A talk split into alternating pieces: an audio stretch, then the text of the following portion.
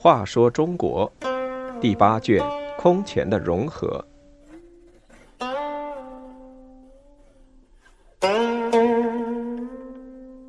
四十一，孙恩起义。孙恩发动了大规模起义，以五斗米道作为组织工具，沉重打击了门阀士族的势力。东晋末年，社会矛盾尖锐，士族地主肆意霸占百姓土地，侵占国家山林湖泊，劳动人民无地可耕，连捕鱼打柴都要罚钱，赋税徭役又越来越重。走投无路的百姓只好聚众起义。隆安三年（公元399年），浙江东部爆发了孙恩起义。孙恩一家世世代代信奉五斗米道，其叔父孙泰是五斗米道道首。五斗米道是道教中最早创立的一派，入道者要交纳五斗米作为互助基金。故称五斗米道。贫困农民信奉五斗米道的越来越多，逐渐发展到千余人。五斗米道的发展引起了东晋朝廷的不安，派兵严厉镇压。孙泰和他的六个儿子都被杀害，侄子孙恩侥幸逃入海岛。他在海岛暗中积聚力量，准备报仇雪恨。孙恩在海岛上积极发展势力时，东晋统治集团内部却在激烈的互相攻杀，这无疑给孙恩创造了机会。隆安三年的十一月，孙恩从海上登陆，向上虞会稽发动进攻。江南八郡的被压迫人民纷纷起义响应，十多天里，队伍发展到数十万人。起义军占领八郡，焚烧官府。扫荡田园别墅，没收地主财物，镇压地主官僚。三吴地区是王谢两大氏族集中之地，他们的家族也遭到沉重打击。会稽太守王凝之一家、吴兴太守谢邈、会稽士族孔道明等都被义军处死。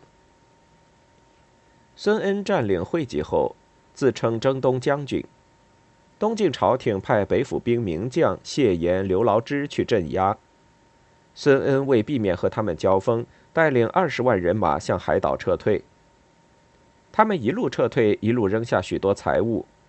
追来的官兵见遍地财物，你抢我夺，顾不上再追赶起义军。孙恩退回海岛后，东晋任命谢岩为会稽内史，都督会稽、临海、东阳。永嘉、新安五郡军事，率领北府兵驻守海岸线，防备孙恩再次登陆。可是谢岩打了胜仗之后，骄横不可一世，不做任何防备。有人劝他说：“贼在海边正伺机进攻，应招降，给他们一条自新之路。”谢岩不听，说：“苻坚百万之众，尚且送死在淮南。”孙恩小贼败逃海上，哪里还能出来？然而事过不久，孙恩竟出他意外的再次登陆，入余姚，破上虞，直抵会稽，与谢延军相遇。当时谢岩正要吃饭，他放下碗筷说：“等消灭了这伙盗贼再来吃。”说完，跨上战马，带领士兵去与孙恩作战，结果大败。谢岩和两个儿子都被义军杀死。消息传到建康，东晋朝廷大震，赶快派孙吴忠、刘牢之等去对付孙恩。孙恩见敌兵力量太强，再次退回海岛。不久，孙恩又组织义军登陆，从水路打到京口。东晋朝廷一面宣布内外戒严，一面派刘牢之率北府兵北上镇压。由部将刘裕带领队伍先行。义军出海北上，遭到刘裕紧紧追击，在豫州为刘裕所败，只得南撤入海。元兴元年（公元402年），孙恩又一次发动攻势，从临海登陆，不料被太守辛景打败，孙恩和部下数百人含恨投海而死。孙恩死后，他的妹夫卢循和徐道富继续领导起义。卢循带领徒众从海上转移到番禺，击经广州，经过百余日围城，攻下番禺，活捉刺史吴颖之。徐道富攻下始兴，也就是今天广东韶关的西南，两人兵分两路，沿湘江和赣江北上，在桑洛州大败刘毅，进军建康城下。东晋朝廷一片混乱，有人甚至提出迁都。正在这紧要关头，卢循和徐道富却发生了分歧。